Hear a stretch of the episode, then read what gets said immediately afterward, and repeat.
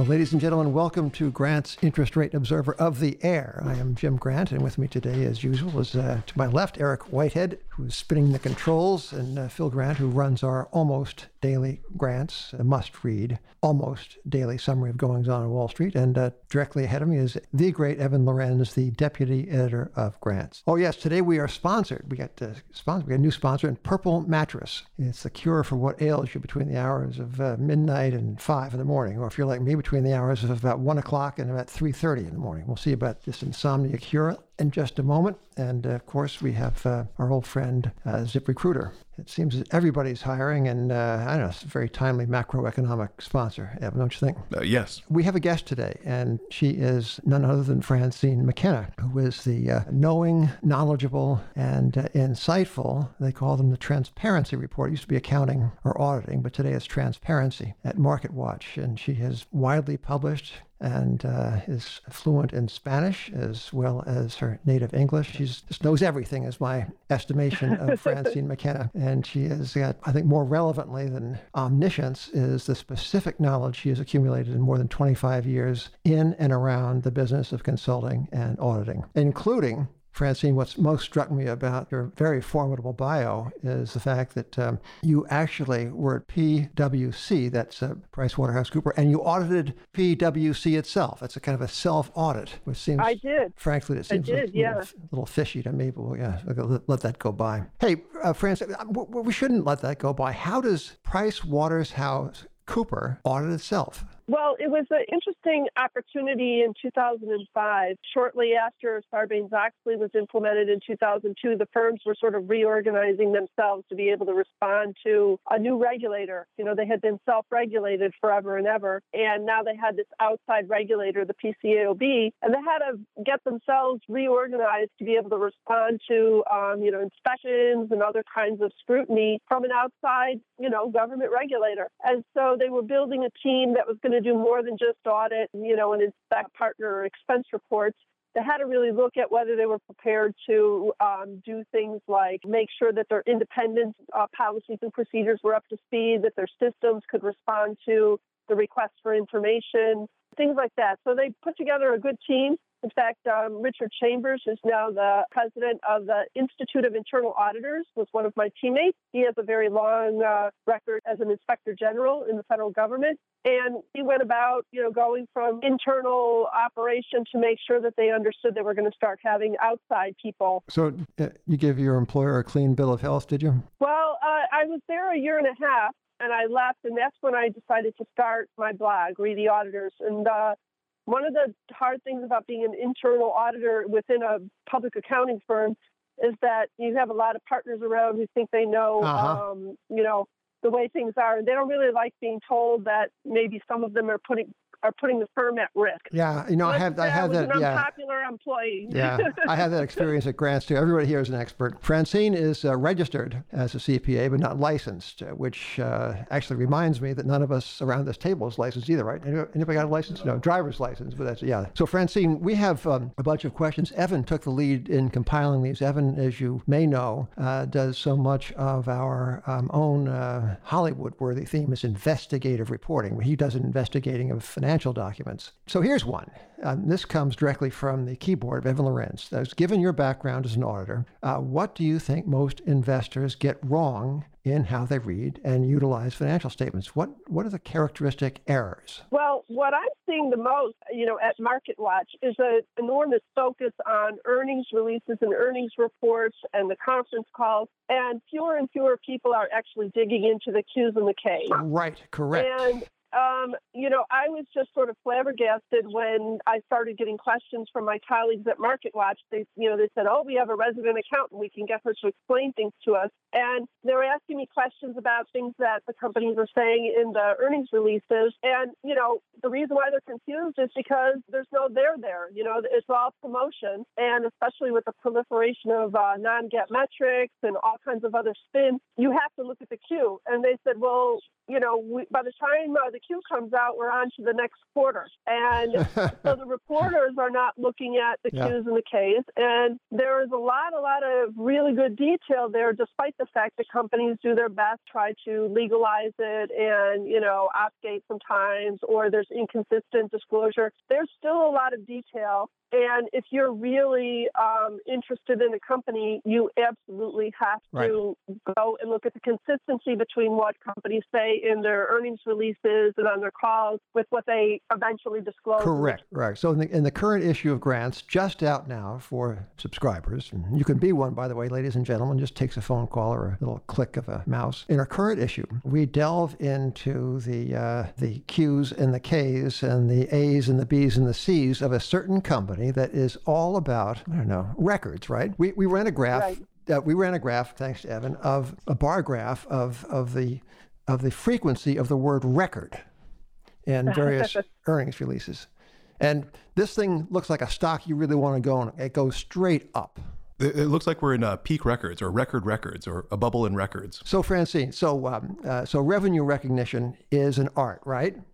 Right. Okay. Right, So is it is it a More so represent? now than ever before. Is it a Yeah. representational art? Is it uh, impressionistic or is it like Dada? Well, the reason why we made a change, why why the accounting standards boards uh, and the SEC made the changes, the recent changes, is because there had been so many different um, rules that had developed um, for every single industry. So it was becoming a huge tapestry of uh, varying kinds of interpretations and rules that required an enormous amount of uh, study and still interpretation and judgment. And so they've tried to sort of smooth things out, but in doing so, what they've uh, accomplished is to make uh, a principles based standard for revenue recognition rather than a rules based standard. And uh, I was just talking to a former SEC um, uh, senior person uh, the other day who's now back at one of the firms. And they said basically, you know, it used to be that we wanted consistency. Um, if you saw something reported a particular way, let's say revenue recognition uh, according to uh, a certain business model in one company, you could expect or at least push to see that same approach in other companies, at least in that same industry. All bets are off now, and the SEC has said as much. And so it's going to take an interpretation of every single set of facts, and you're not going to be able to count on the SEC to necessarily dictate to companies um, that they should do things one way or the other unless their uh, their uh, uh, exception is egregious. Francine, how ha- how has the uh, the vogue in indexed investing contributed to the uh, the reduction in the rigor and the attention paid to these financial statements? Well, just in general, I think we, we I lament the loss of fundamental investing, despite the fact that there are a few of us, you know, uh, present company uh, who believe in it. In general, we see that people are trading on momentum. They're trading on the earnings releases. They're not looking at uh, whether that rhetoric even matches the actual business uh, results of the company. And so index investing allows you to, uh, you know, absent yourself even further Yeah. from worrying about, um, you know, uh, what goes up or what goes down and why. Okay, so Um, Francine, Evans Evans got uh, some great questions. Evan, uh, would you f- please favor Francine with question number two? This is one that I really wonder myself. So, most investors tend to think that auditors are the key player in putting together a financial report. However, they're just one of the groups that actually are involved in drafting a 10K or 10Q report. Could you kind of walk us through what's the role of a company's management, a company's lawyers, and auditors uh, play in drafting a financial report for the SEC? So the auditors are absolutely positively not supposed to be drafting the financial statements. They are supposed to be reviewing the financial statements that the company prepares, that the company's management prepares. And the company is supposed to have competent, professional, knowledgeable people, or they're supposed to pay for them uh, from the outside to prepare the financial information to represent the kind of things that they're doing. So if they have complicated derivatives, they need to have people that understand the accounting for complicated derivatives. The auditors come in after the fact and look at how the company has represented that information in their financial statements. And they're looking to see whether or not the company has followed generally accepted accounting principles, GAAP or IFRS, or whatever their, their standard of reporting is in the country that they're in. And that's where sort of the, the, the gray area comes in. Companies um, tend to ask their auditors if they have good relationships for advice or information about how they feel about certain approaches in order to maybe not make a mistake or not go too far in something. In particular, when they're making an acquisition or they're thinking about some other kind of business transaction, they're saying, well, you know, how would uh, you look at this uh, once it lands in the financial statements? That's a gray area that you know uh, is always sort of subject to scrutiny by the SEC. Whether the auditors have gotten in too deep and put their hands in the actual preparation, because the cardinal rule of auditing is you do not audit work that you've done yourself. So you have those situations come up when the auditors get too involved in developing uh, the numbers for the tax provisions you have those situations come up when you have the auditors, uh, as I said, get too involved in helping the company decide if an acquisition is a good idea based on the potential accounting treatment.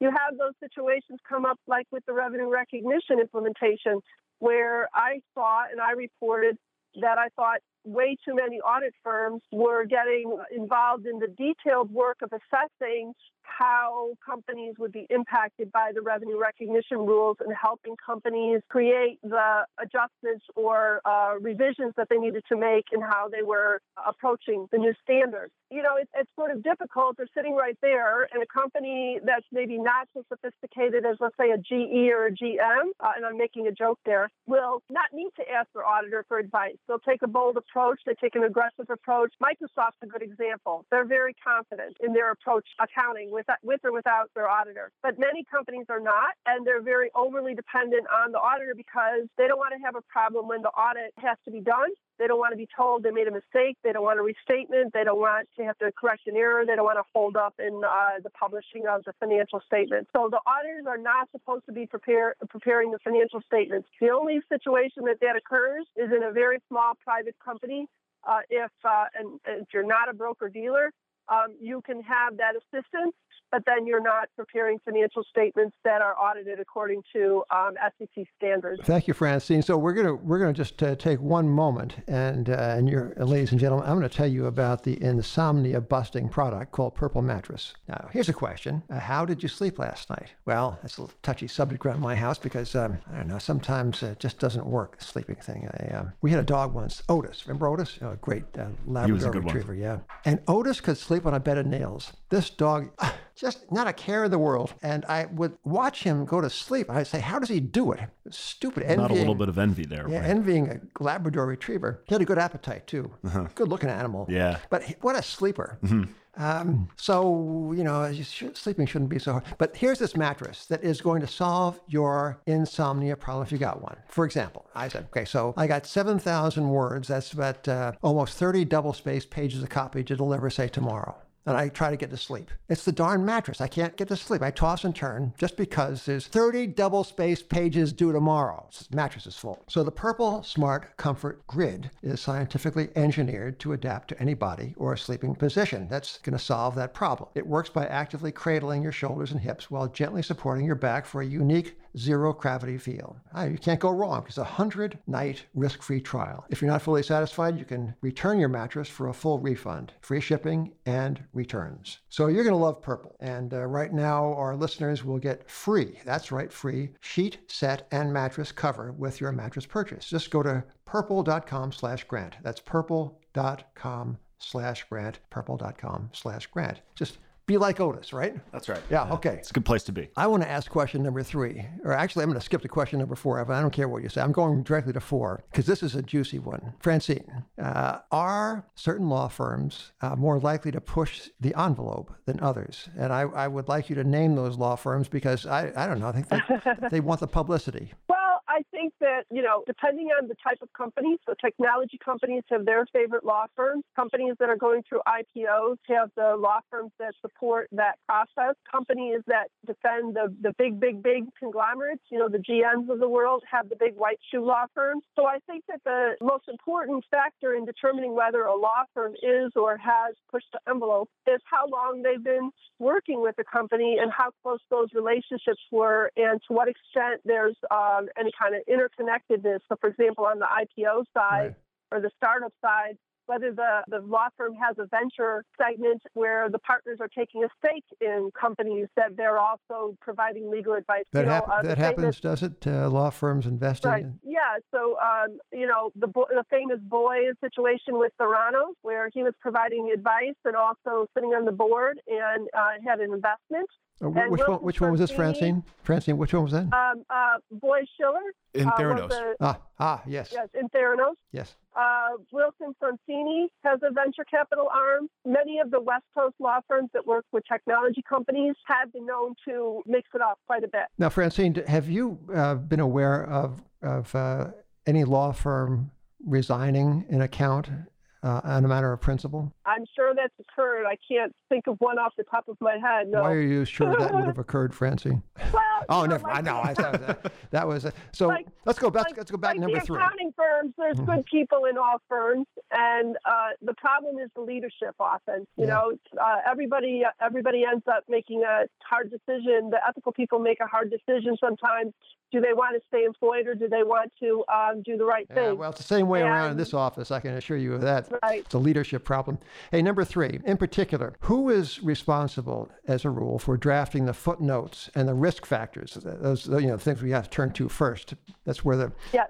Yeah. So who So does that? that's, That's a tricky area. Again, management will do that in conjunction with the attorneys. And that is the one thing that the auditors get very involved in or are supposed to get very involved in during the quarterly uh, process. So they don't audit on a quarterly basis, but they do review disclosures to make sure that they're not inconsistent with the financial information or that they don't mislead. So they have an obligation to review the financial disclosures.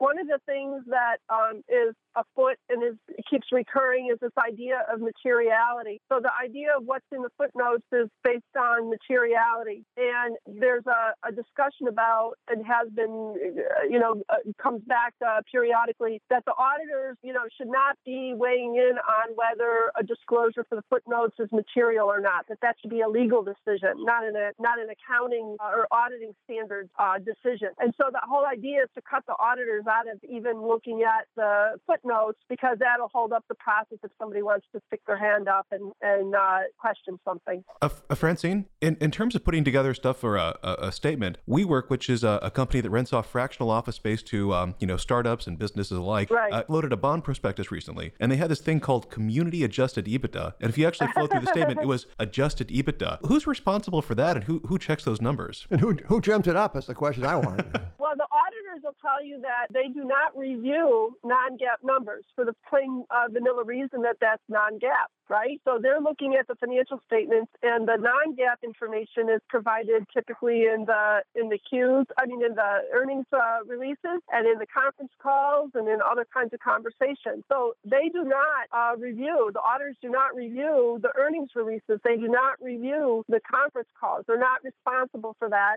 However, again, they have to look at whether or not in the actual financial statements that those metrics are misleading or doing something that they're not supposed to do in terms of representing financial information. So they can't, you know, create a non-GAAP or you know one of these hybrid uh, adjusted, adjusted, adjusted They just uh, did. numbers. They just did. A, substitute financial statement.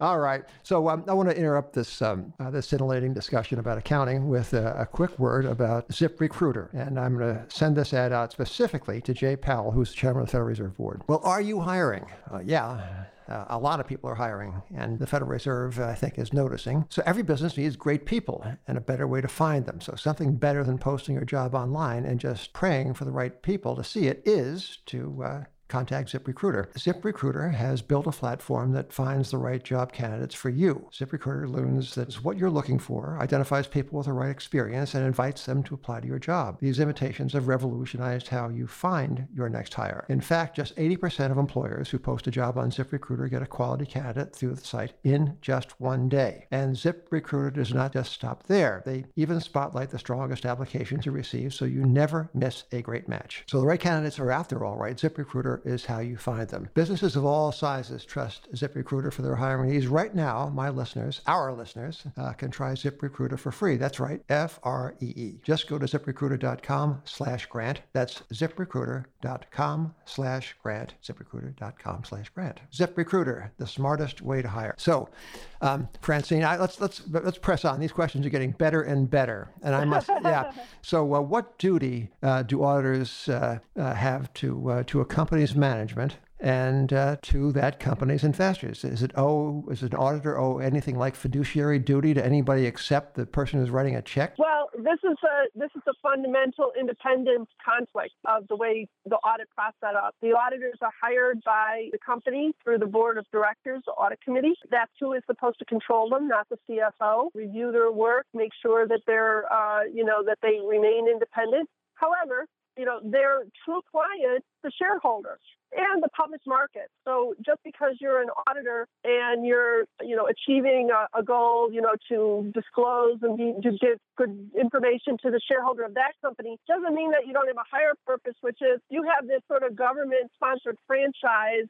um, as a CPA to provide a service, sort of a, a quasi-regulatory service to the capital markets as a whole. And so when you don't do your duty at one particular company, you've done a disservice to the markets as a whole because you've you've implicated the integrity of the financial reporting uh, process Francine, of the market. Maybe, maybe you could talk about how this works because when you were an auditor, you obviously dealt with your clients and you'd have interactions with them daily. And while your end customer might have been the investors themselves, can you talk us about how it actually works in real life? Like how do auditors see themselves? How do they interact with management? How do they? Yeah, or does it, Francine? Does it, does does an auditor in the history of auditing has ever you know, one spoken up and said to manager, you know, it's awfully nice to work here, and I I do appreciate my salary, but you know, I have a higher duty. First of all, uh, to uh, yeah the Ten Commandments, and secondly, or, uh, first, no, second to the Ten Commandments, but first to the integrity of the public markets. Has that has that speech ever been given? Well, you know, I go out and speak to schools, to accounting programs um, where they get their masters in accounting, the ones that are being fed into the Big Four. I go out there a lot. I go to all schools. I've been everywhere uh, recently. I talk to students about this. And I get invitations from professors who understand these concepts and are trying to convey them. But the firms themselves, unfortunately, once you become, you know, you get on board, the client service aspect of the job sort of takes over. Sounds and, like the police um, force. Yeah, and you know they they really really emphasize this idea of building the relationship. There was a recent um, news story, uh, POGO, the Project on Government Oversight, did a long story about uh, a very senior person at PwC who is now a whistleblower. He was out in Silicon Valley, and he has a whole litany of examples of where you know he was. You know, that's enough of that. Uh, you know, don't upset the apple cart. Uh, we're not going to do that. The client will be unhappy. You're making everybody look bad. You know, this kind of thing it's amazing he survived to be a senior manager, which is, you know, a near partner. Um, but that's why he's not a partner, and that's why he's now out and is a whistleblower. You know, Usually Pogo, people Pogo drop was, out uh, a lot. Pogo, when it was a cartoon strip, uh, was a famous line. We have met the enemy.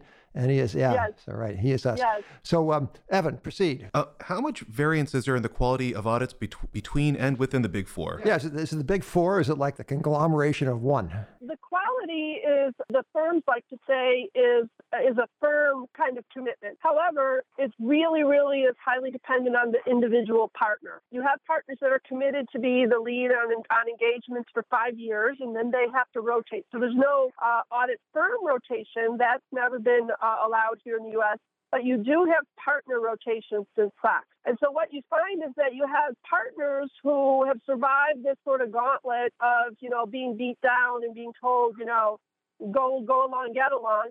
And they want to do the right thing, and they also realize the potential liability if something goes wrong. Um, their name is going to be on the, uh, you know, on the on the uh, indictment or on the complaint. But they, you know, they're sort of pressure, pressure, pressure from the firm. If you have a good partner, you're going to have a good uh, adversarial pushback, uh, you know, back and forth relationship with a client. But if that client complains to the firm, you may just as quickly see that firm decide that in order to keep the relationship, they're going to replace that partner. Yeah. So it's a very strong uh, relationship between the firms and their clients to try to maintain good relationships, and that includes getting sort of these wild hairs, you know, out of the way when they when they poke up too much. Firms do not resign audits because the client is doing something bad. They resign audits because they want to get themselves out of the way of liability and they don't raise their hand and tell anybody. They just let another firm take its place and see if they can talk the client into doing something better.